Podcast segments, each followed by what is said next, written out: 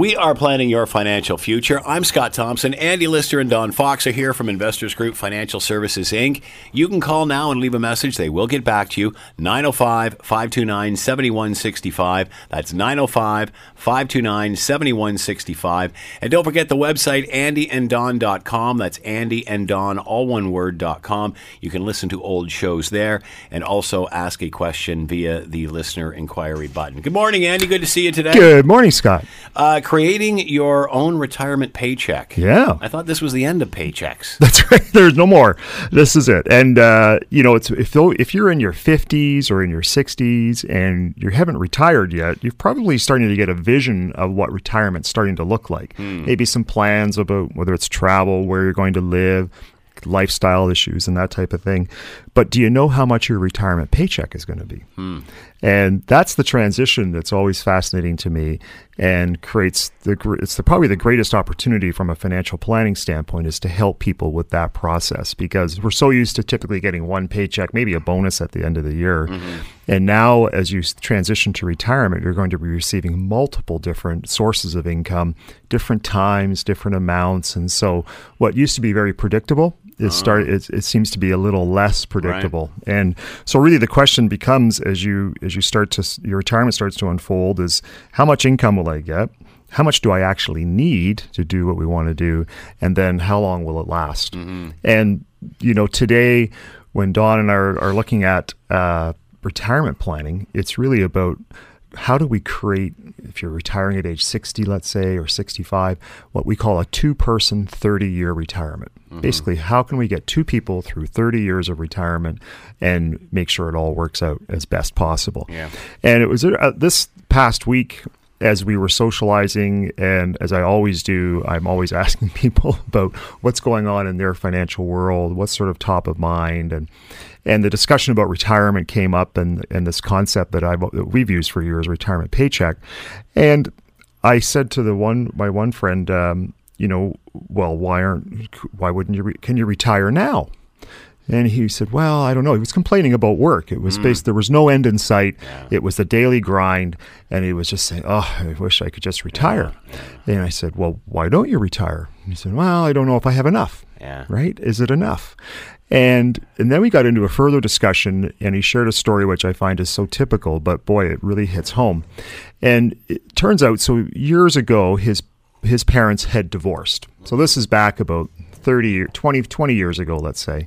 And they're in their 80s. So they were retired when they when they divorced. Really? And um, and so what had happened was that his father when he under the divorce separation he basically kept the pensions that he had accumulated uh, over the years so he was getting pension and the mother received cash a big pile of cash as part of her settlement so you getting income she gets assets and cash and so, as we were talking about retirement, and, and what I see so often is people under living. You know, they get to the end of their life and they've got all kinds of money left over still, and they think, boy, I could have spent more, or I should have spent more, or given more away. And he said, that's totally my mom. My mom is under living right now.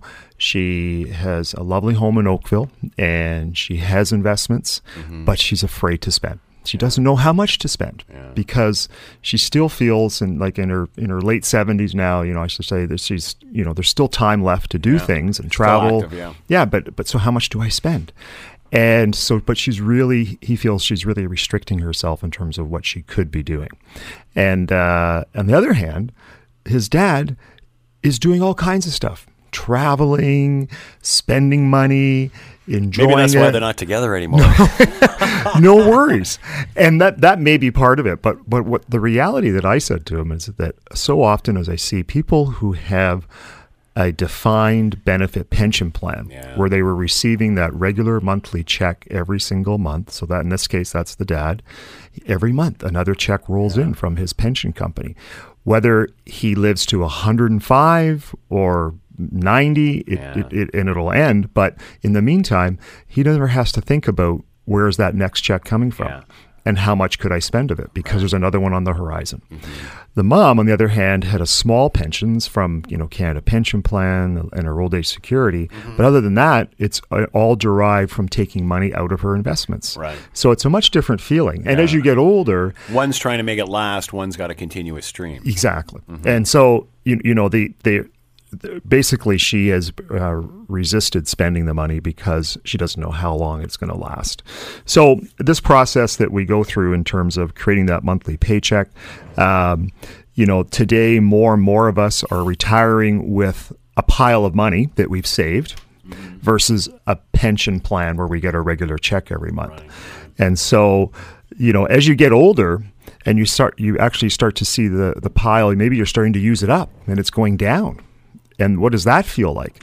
Now, if you think about it, when you're in a defined benefit pension plan, the same thing's happening. Your actual the the what we'd call a commuted value or the dollar value of your pension amount is actually going down in terms of what the capital is there. You just never see that because Yeah. you get a regular monthly check.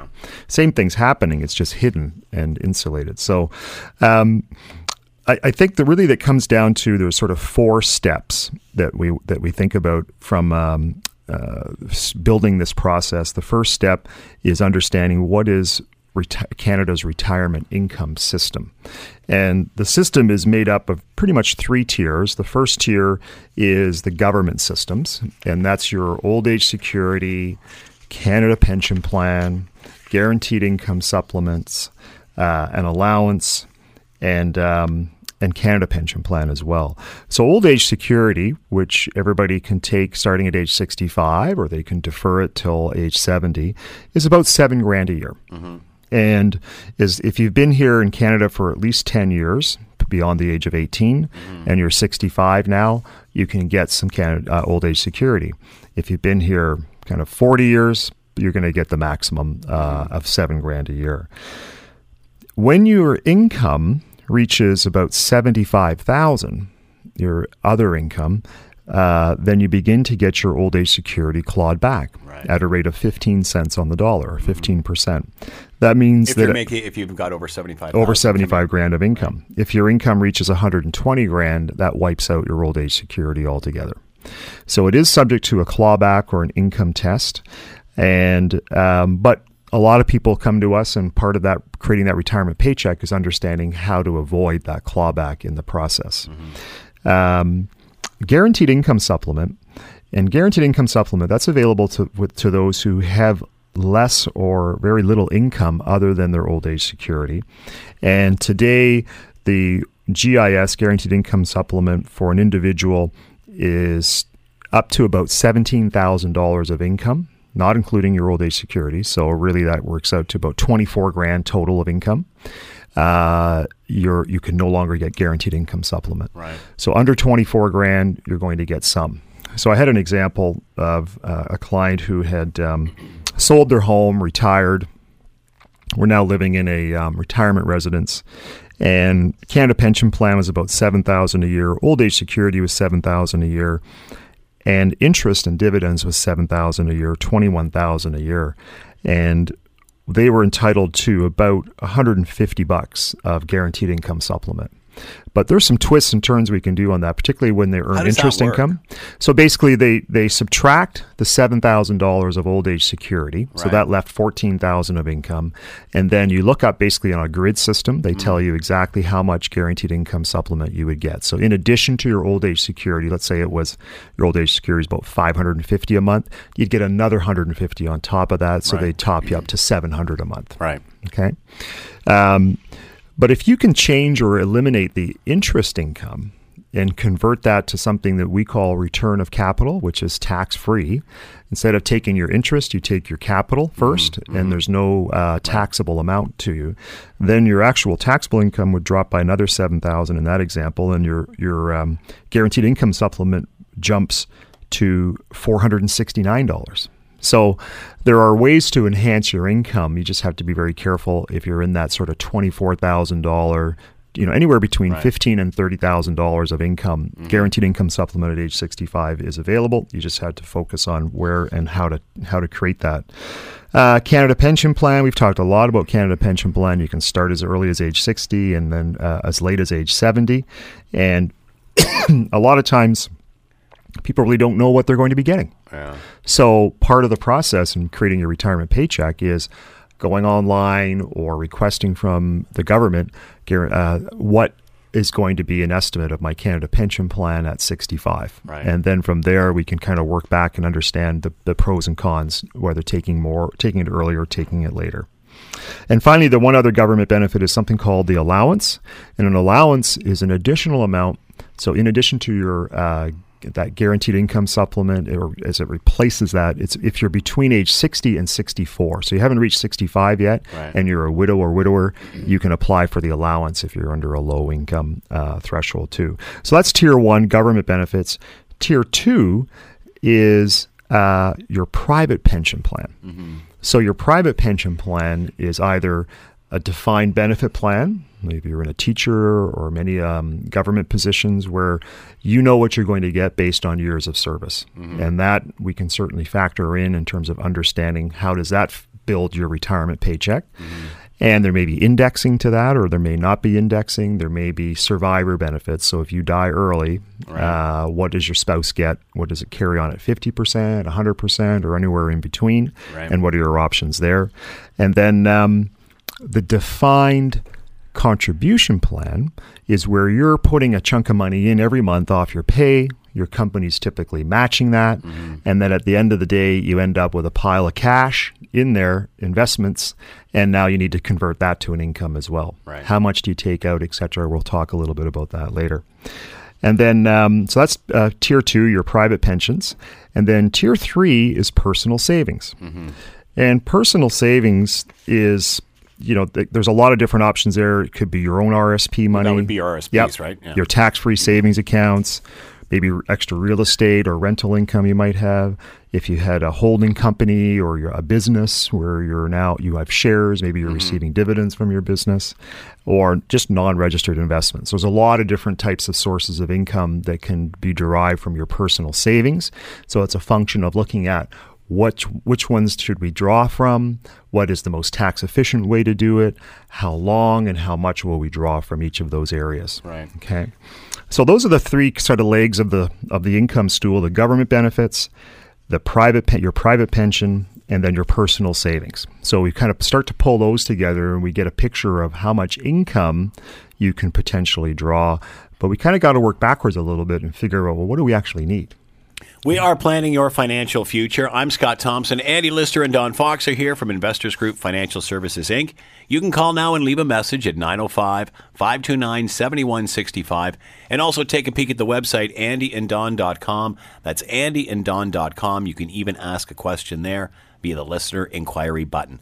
Going to take a quick break. We're coming right back. We are planning your financial future. I'm Scott Thompson. Andy Lister and Don Fox are here from Investors Group Financial Services, Inc. You can call them now and leave a message at 905 529 7165. You can also check out the website, Andy and Don, all one word, andyanddon.com. You can check out all show, old shows there and also ask a question via the listener inquiry button. We're talking about creating a retirement paycheck for yourself. So we talked about the first step, which was uh, basically understanding what your income sources are, and the three levels there: the government benefits, your private pension, and your personal savings.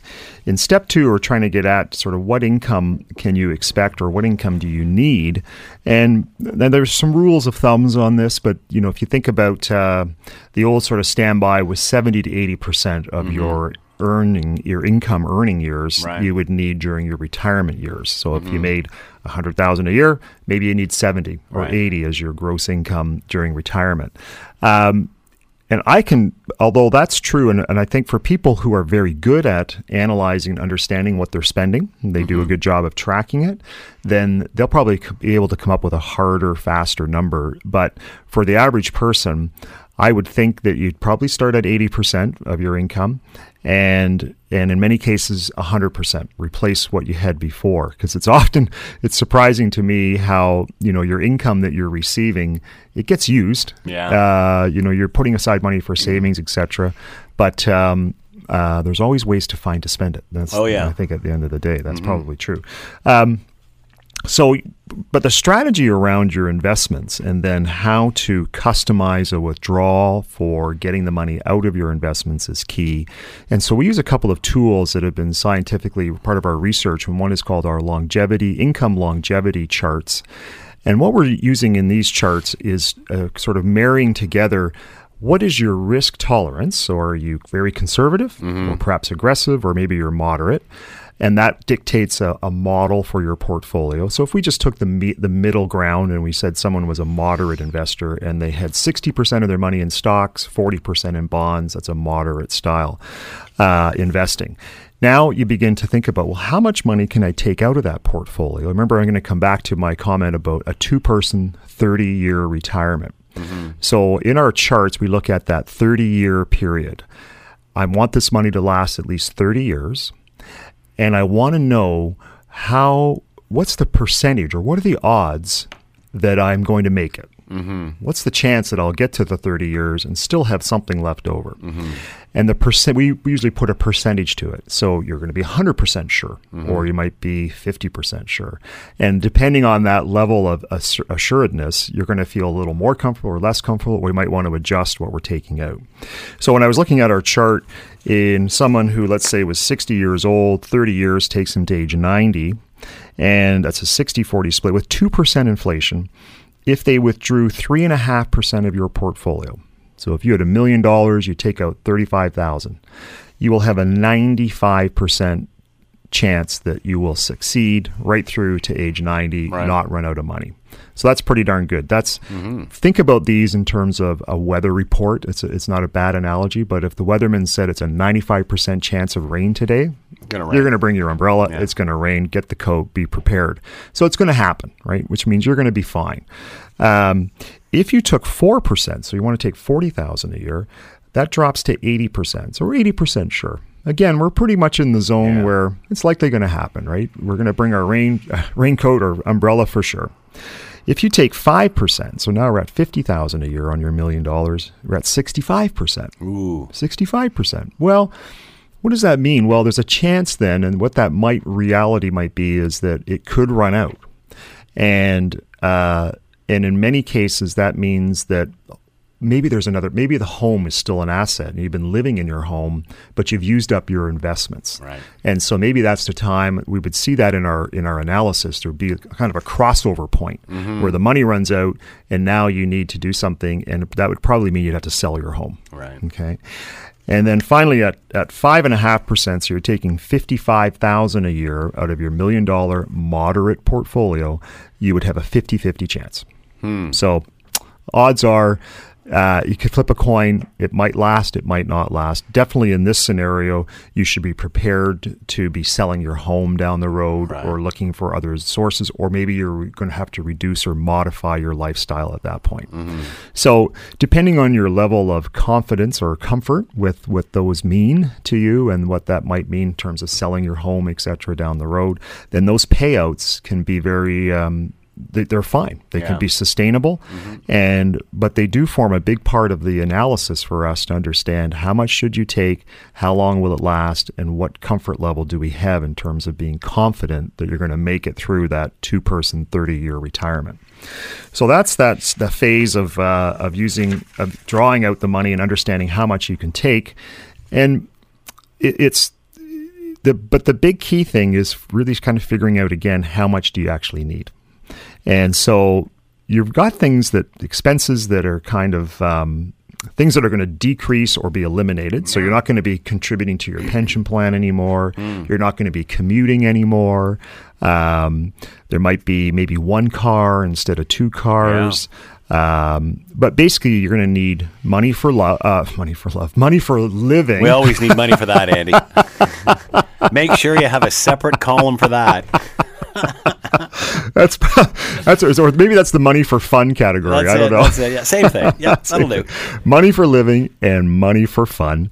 And then there's always that one off. For example, we met with a couple um, last week, and uh, there's going to be three weddings on the horizon. Ooh. So now we got to attach a number to that because last thing I want to do is see our clients, retired clients, suddenly having to have a fifty thousand dollar line of credit to cover off a, a, a couple of weddings. Boy, a wedding will kill your retirement just like that. It? ay, ay. Yeah. So um, maybe there shouldn't be money for love. Yeah, really. Use the wedding money for the down payment. okay, there we go. Um, and car replacement. Yeah. Car replacement is a big factor. Is it, again, it's going to be one car, two cars. How often do you replace it? What kind of car do you like to drive? Is it new? Is it used? Et cetera, et cetera. So, um, it's funny. I saw some, clients who had uh, retired and uh, they bought a, a a package deal. It was a fifth wheel trailer that came with like a Ford 250 diesel truck to pull it, Yeah. and that was the whole rig. They- Yeah. They bought the whole package, and uh, they've been excited. They're off. They're, I didn't know my parents were clients.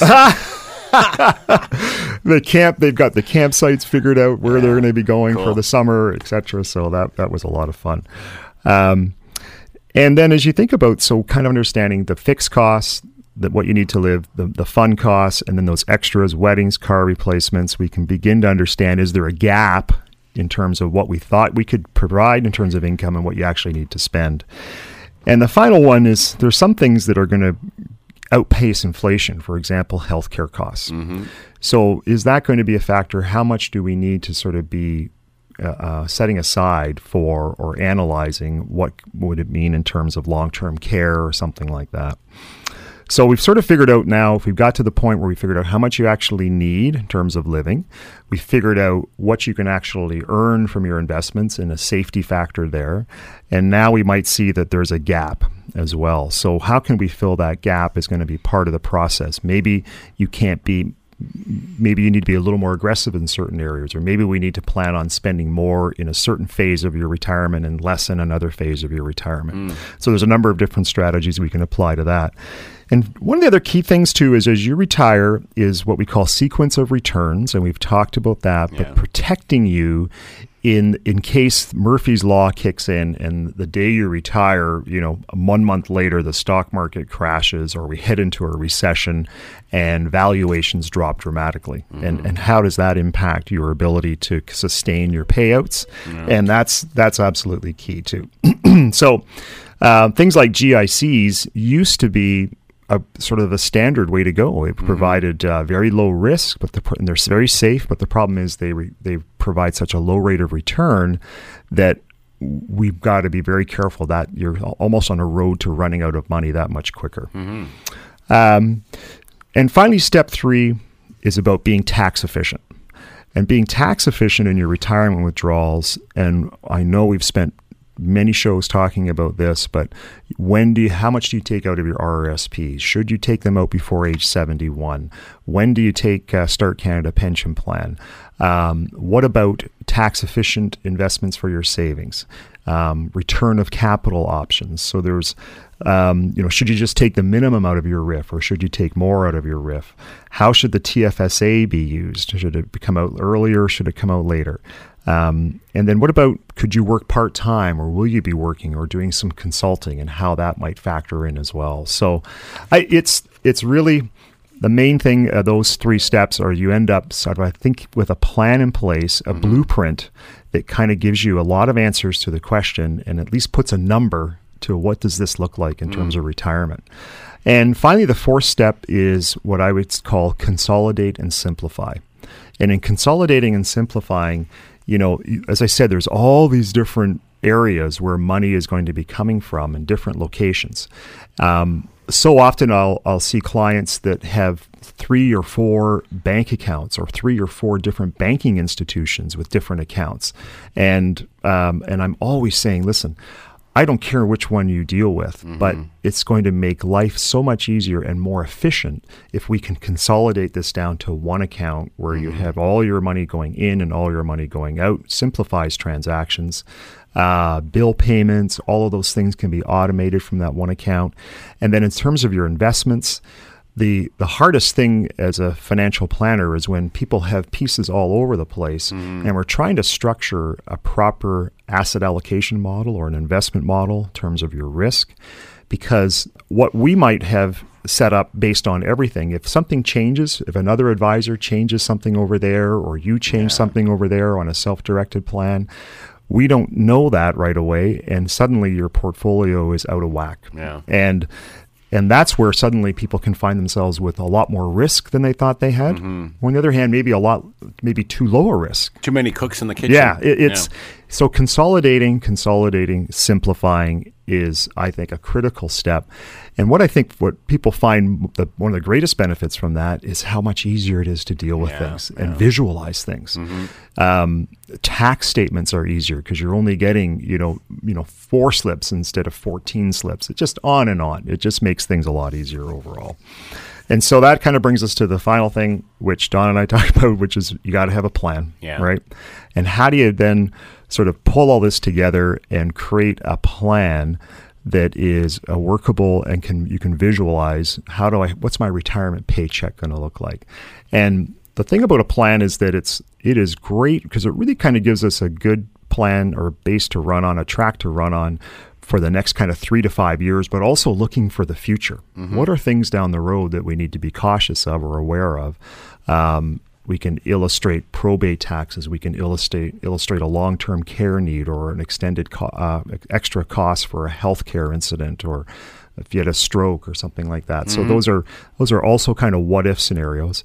And then the final thing we other we do in a in a in a com- comprehensive retirement plan is doing a stress test. We call it our Monte Carlo analysis, and this is where we we kill you off early. We let make you die. Uh, l- you live a long, long time. Uh, if markets did well, or markets did extremely poorly. Did they do well at the beginning of the uh, your retirement or at the end of the retirement? And so, by running hundreds of different what if scenarios, we can then add Predict another layer of Yeah. confidence where we can see, oh, wait a minute, you know what?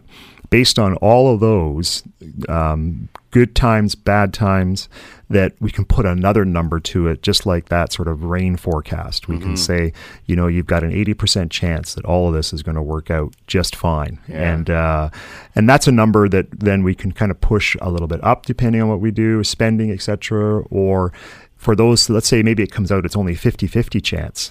Like, that's what does that really mean? What do we have to do to adjust that? And uh, is that something we should be worried about?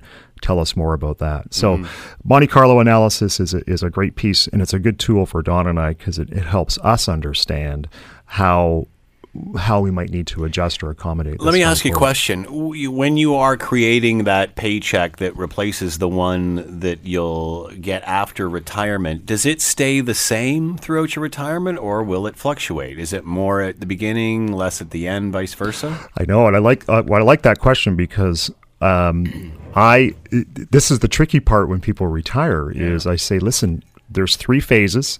There's the go-go years, the slow-go years, and the no-go mm. years. So if you're in the go-go phase, right, Yeah. you just retired, you do want to think you got about the camper. you got a camper. Get the camper. do the things like you know. Get on with what your plan, what you want to do. So, what would it look like if we spent you know an extra twenty percent for the first ten or fifteen years of our retirement? Could we do that, mm-hmm. knowing that then we'll pull back a bit to you know we'll drop that extra twenty percent for the slow go phase, Yeah. and then the no go phase. Um, it, it's they're going to be different for everybody, but we can certainly explore that and help people say, here's how much we could spend now, here's how much we could spend in the middle phase, and here's how much maybe you could spend in the ending phase. I mean, I think too often a lot of the planning just looks at, oh, you're going to spend, you know, five thousand a month. Bam, what's that look like for from age 65 to age 95 Yeah. with no no reflection or no you know adjustments to more in the early years less mm-hmm. in the later years i think that's is part of the Is it less or more in the sense that, you know, you maybe have more fun money at the early part, but in the latter part, you may need more care? that's right that's right So, you maybe lull in the middle, but you might pick back up again at the end. Yeah. The care one is an interesting one. So I'm modeling that with some clients recently who are still kind of in the go-go years, but heading, you know, they can see Mm-hmm. Yeah. the slow-go years are coming. Yeah. And so they said, what if one of us needs long-term care? What does that mean to our plan? So we modeled the last five years. So if they were going to live till 95, from 90 to 95, let's say, you know, Bob is fine, but Betty needs long term care. Yeah. And so when we pull that together, we can say the actual cost in terms of the difference in your estate is going to be this much if we need that care at the end. So you may have Mm-hmm. Right. been leaving half a million dollars, but now you're only going to be leaving $250,000 because of that long term care need. Right. Yeah. We are planning your financial future. Andy Lister and Don Fox are here from Investors Group Financial Services, Inc.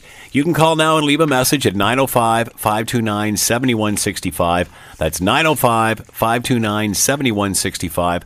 And don't forget to check out the website andyanddon.com. That's Andy and Don, all one word, dot com. You can listen to old archived shows there and also ask a question via the listener inquiry button. We're coming right back. We are planning your financial future. I'm Scott Thompson. Andy Lister and Don Fox are here from Investors Group Financial Services, Inc. You can call them at 905 529 7165. Leave a message, they'll get back to you. And don't forget the website at andyanddon.com. That's andyanddon.com. All right, uh, getting value for your money through your uh, with a financial planner, Yeah. fees, that sort of thing. Yeah, I thi- and this was an article that was uh, we pulled off from the Globe and Mail. Rob Carrick, one of the um, uh, columnists there, was putting together some information for for uh, people, individuals, just to think about how do I judge the value. I'm I'm paying fees for my financial planner or my financial advisor, and you know how how do I know I'm getting value for what I'm paying? And so they came up with 18 questions, and what you want to think about is if you're answering no. If you're answering no to any of these questions, just keep track of how many no's you had. Right, All right. okay. So we're going to whip through some of these So we're questions. looking for the no's. Looking for the no. So just just think, just say yes or you know, thinking no. Uh, number one, I hear from my advisor at least once a year. Emails don't count. So yes or no. Uh, number two, I can call or email my advisor and get a response in 24 hours or so. Yes or no. Number three, my advisor conducts herself or himself as a provider of advice, not a seller of products. Hmm. Yes or no. That's important. Yeah. Number four, my advisor has asked me questions about life, goals, and aspirations. Hmm. Number five, my advisor makes me feel like I'm a valued client. Number six, my advisor has gone through some sort of financial planning process with me. Number hmm. seven, my spouse's views and goals are addressed. Number eight, my advisor is like a coach, offering support and trying to get me to improve my financial habits. Hmm. Number nine, my advisor covers matters beyond investments like debt, home ownership, taxes, estate planning. Number 10, my advisor built my portfolio with the goal of meeting my financial goals more than meeting a target return, target rate of return. Number 11, I have a clear understanding of what I have in my portfolio and why. Number 12, my advisor has talked me out of a panic selling in a down market. Hmm. Number 13, my advisor has explained the cost of owning the investment products I own and how it compares. Number 14, my advisor considers all options for my portfolio and doesn't hustle in house products. Number 15, my advisor understands my tolerance for losing money because he or she has asked me about this in detail. Hmm. Number 16, my advisor has helped me understand that not everything in my portfolio will make money at the same time. Wow, that's a good one too. Yeah. Number 17, my advisor is a simplifier. I come out of interactions with greater clarity rather than a bunch of terms I have to look up online. Hmm. Hmm. And finally, number 18, my advisor owns it when things don't go according to plan and makes adjustments. Hmm. Okay. So if you had four no's or fewer, you're getting solid value. You're on track there. Right. If you had seven no's or fewer, not bad. You're doing well. If you had 11 no's, mm, you're just okay. Yeah. I think there's room for improvement for sure. If you had uh, 13 no's, then it's definitely weak, Yeah. very bad. And if you had uh, if you had 15 no's or more, Run. See you later. It's time to get out. You know, what's interesting is you're running through that stuff, and I'm keeping track. Yeah. Um, to me, that's the difference between a bank and a financial planner. Yeah, and I think that this is something. And I don't want to people are- label the banks, but Yeah, that's that's yeah. the difference when you that's what you get when you get a financial planner. this is something that uh, is going to, I think people are going to become more and more aware of as as a national initiative, something called CRM2, which stands for the Client Relationship Model Phase 2, is all about disclosure of understanding what are we actually paying for the services and the products that we've got. So in most institutions this year, either they may, some may have done it already at the beginning of the year, first quarter, second quarter, but by the end of the third quarter, everybody will be seeing on their statements how much am I paying for the products that I've got.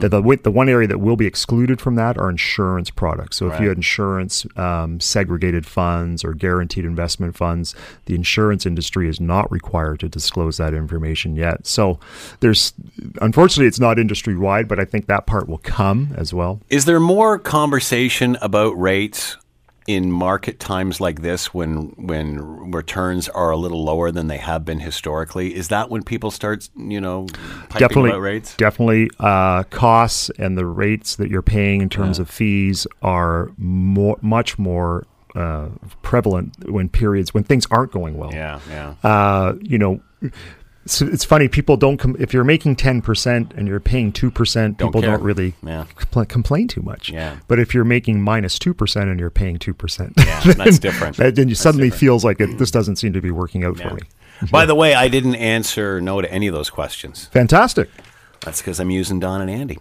All right, uh, let's leave it at that. Uh, we are pl- well, we won't leave it at that. We still got another segment to go. But if you want to call and leave a message, 905 529 7165. That's 905 529 7165. As well, don't forget about the website andyanddon.com. That's andyanddon.com. And of course, you can access old archived shows there. You can also ask a question via the listener inquiry button. Again, 905 529 7165. Going to take a quick break here. We're coming right back. We are planning your financial future. I'm Scott Thompson. Andy Lister and Don Fox are here from Investors Group Financial Services, Inc. You can call them now and leave a message at 905 529 7165. And don't forget to check out the website at andyanddon.com. You can check out old shows there or even ask a question via the listener inquiry button. We're talking about emergency funds this break. Yeah, th- and there's something that comes up all the time with our clients is that we always want to address what do you have set aside for emergency. Yeah. And as my clientele has matured over the years, what I've come to realize is there's also that point where people might have too much in an emergency reserve, and we'll talk a little bit about that too.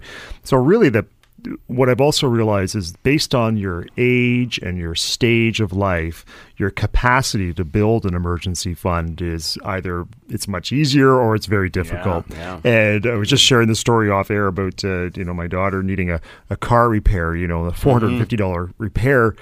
That wipes out her emergency Yeah. fund, and now you're at ground zero, and it feels like it's deflating because you're now, you know, starting all over again. Um, but you know what? She's not alone because it, apparently, and I was just like reading about a, um, a survey that was done in 2015 by Pollara, a strategic insights firm. 44%, so we're getting close to half of Canadians, 44% of Canadians have less than $5,000 set aside for unexpected expenses. And 25% of working Canadians are living paycheck to paycheck with no emergency cash at all. Uh, and so, if it sounds like you, you're probably kind of stressed out because building that that emergency fund, it's it feels like an impossible task. How the heck do you actually do it and stick to it? And it's not easy. The first thing is thinking about well, how much? What's reasonable? The rules of thumb here come into play, and generally it's about three to six months of your take home income, your mm-hmm. after tax income. And so, an example is if you had a $90,000 a year income in Ontario, you're going to pay about $21,000 in tax. That means you got $69,000 left over. It's about 5750 a month. Mm-hmm. So, at the low end, you'd have around 17000 of emergency reserve. Wow. At the high end, it could be as much as thirty-four thousand. And uh, and the, the question is, I guess, is how do you do it? How do you get there, and how do you build that up? I think the first thing, obviously, is starting with a target. So, what is the amount that we need? And I think, again, based on stage of life, there are so many demands for our cash in, in, in terms of being able to pay for things, pay off debts, and etc. That that emergency reserve often ends up being a line of credit. Yeah. And I'm going to talk about that. I'm going yeah. to talk about that as well. Um, so the first thing, once you determine how much, and then you can look at, well, how much can I set aside on a monthly basis realistically? If it's fifty dollars a month and you've got to get to seventeen thousand, that's going to be a lot. But again, remember, if you're someone earning ninety thousand a year, you're going to have you're going to have resources. You should be able to find that money to begin to set it aside. Determine how much it is each month that you can set aside. Now you got to target how many months is it going to take me to get there and set up an authorized automatic payment to have this money taken out of your bank account and set aside into a separate account altogether. Uh, we're going to talk a little bit about that too, is how to keep it separate so you don't tip, uh, dip into it. Um, number four, trim your unnecessary bills. So we have discretionary items in our budget every month. It could be eating out, it could be takeout, it could be maybe you could carpool instead of taking the car all the time. Maybe it's um, uh, public transportation that you could be taking. Maybe there's a way to reduce your household costs, trimming back on your cable bill. You, if you put your mind to it, there are places where we can find money. Um, I used to joke about the change, your change that sits around on the top Yeah. of your desk at the end of each day. Putting that aside into a jar is a great way to, to start to build it too. What not to do? Well, the line of credit, I'm going to call that the gateway credit drug. The line of credit is really, if you're relying on that for your emergency fund and constantly going to it, it quickly becomes uh, quickly becomes a situation where you may start to then, if you don't, if another emergency comes along, Yeah. now it goes on to a credit card, or now you, so now you're actually getting into consumer debt, which has a really high interest rate associated with it. So building that discipline in to create the uh, to create that um, that emergency fund is so key. Um, the next thing is keeping it out of sight, and how do you keep it? How do you make it grow? One of my favorite things is what's called a cashable GIC. You can build that up in terms of being able to have it earn a high rate of interest. Right now, a cashable GIC, one and a quarter percent. You have to leave it in there for 90 days. After 90 days, you can cash it out anytime you want. Uh, money market funds are good, even a high interest savings account, but separate and away from your regular banking. Okay. Otherwise, it's too easy to dip it in for the vacation or the extras that come along. I need an to time. emergency vacation. That's right. um, so I, I think that the uh, you know can you have too much? Now I've as my clients have matured and over the years maybe they had a bank account here, a trust account over here, a credit union account over here, and then we start to actually aggregate them together and find out. Well, you know you have seventy thousand dollars mm-hmm. between all of your different deposit accounts, your checking, your savings, this this bank, that credit union, and so I have to then pull them back and say, wait a second, here's what a normal emergency reserve should be. What is the comfort level you have? What is the level at which you feel comfortable knowing I've got that much available? I could go in and get the cash. I could go in and write a check. I could go in, and some people might say, well, it's twenty thousand dollars or it's ten thousand dollars, but you'll have a number in your head, and that's a good comfort level. So mm. for those of you. The other thing that I see problems with is as those accounts build up, they also create estate planning problems if you have too much in short term accounts because the banks will lock that money up. They'll demand probate of your will, which is going to mean more time and more money. So be very careful with your uh, emergency reserves. You don't want them to be too small and you don't want them to be too big. We have been planning your financial future. I'm Scott Thompson. Andy Lister and Don Fox have been here from Investors Group Financial Services, Inc. You can call now and leave a message at 905 529 7165. And don't forget to check out the website at andyanddon.com. That's andyanddon.com. You can listen to old shows and ask a question there via the listener inquiry button. Thank you, gentlemen. We'll see you next you, week. Scott.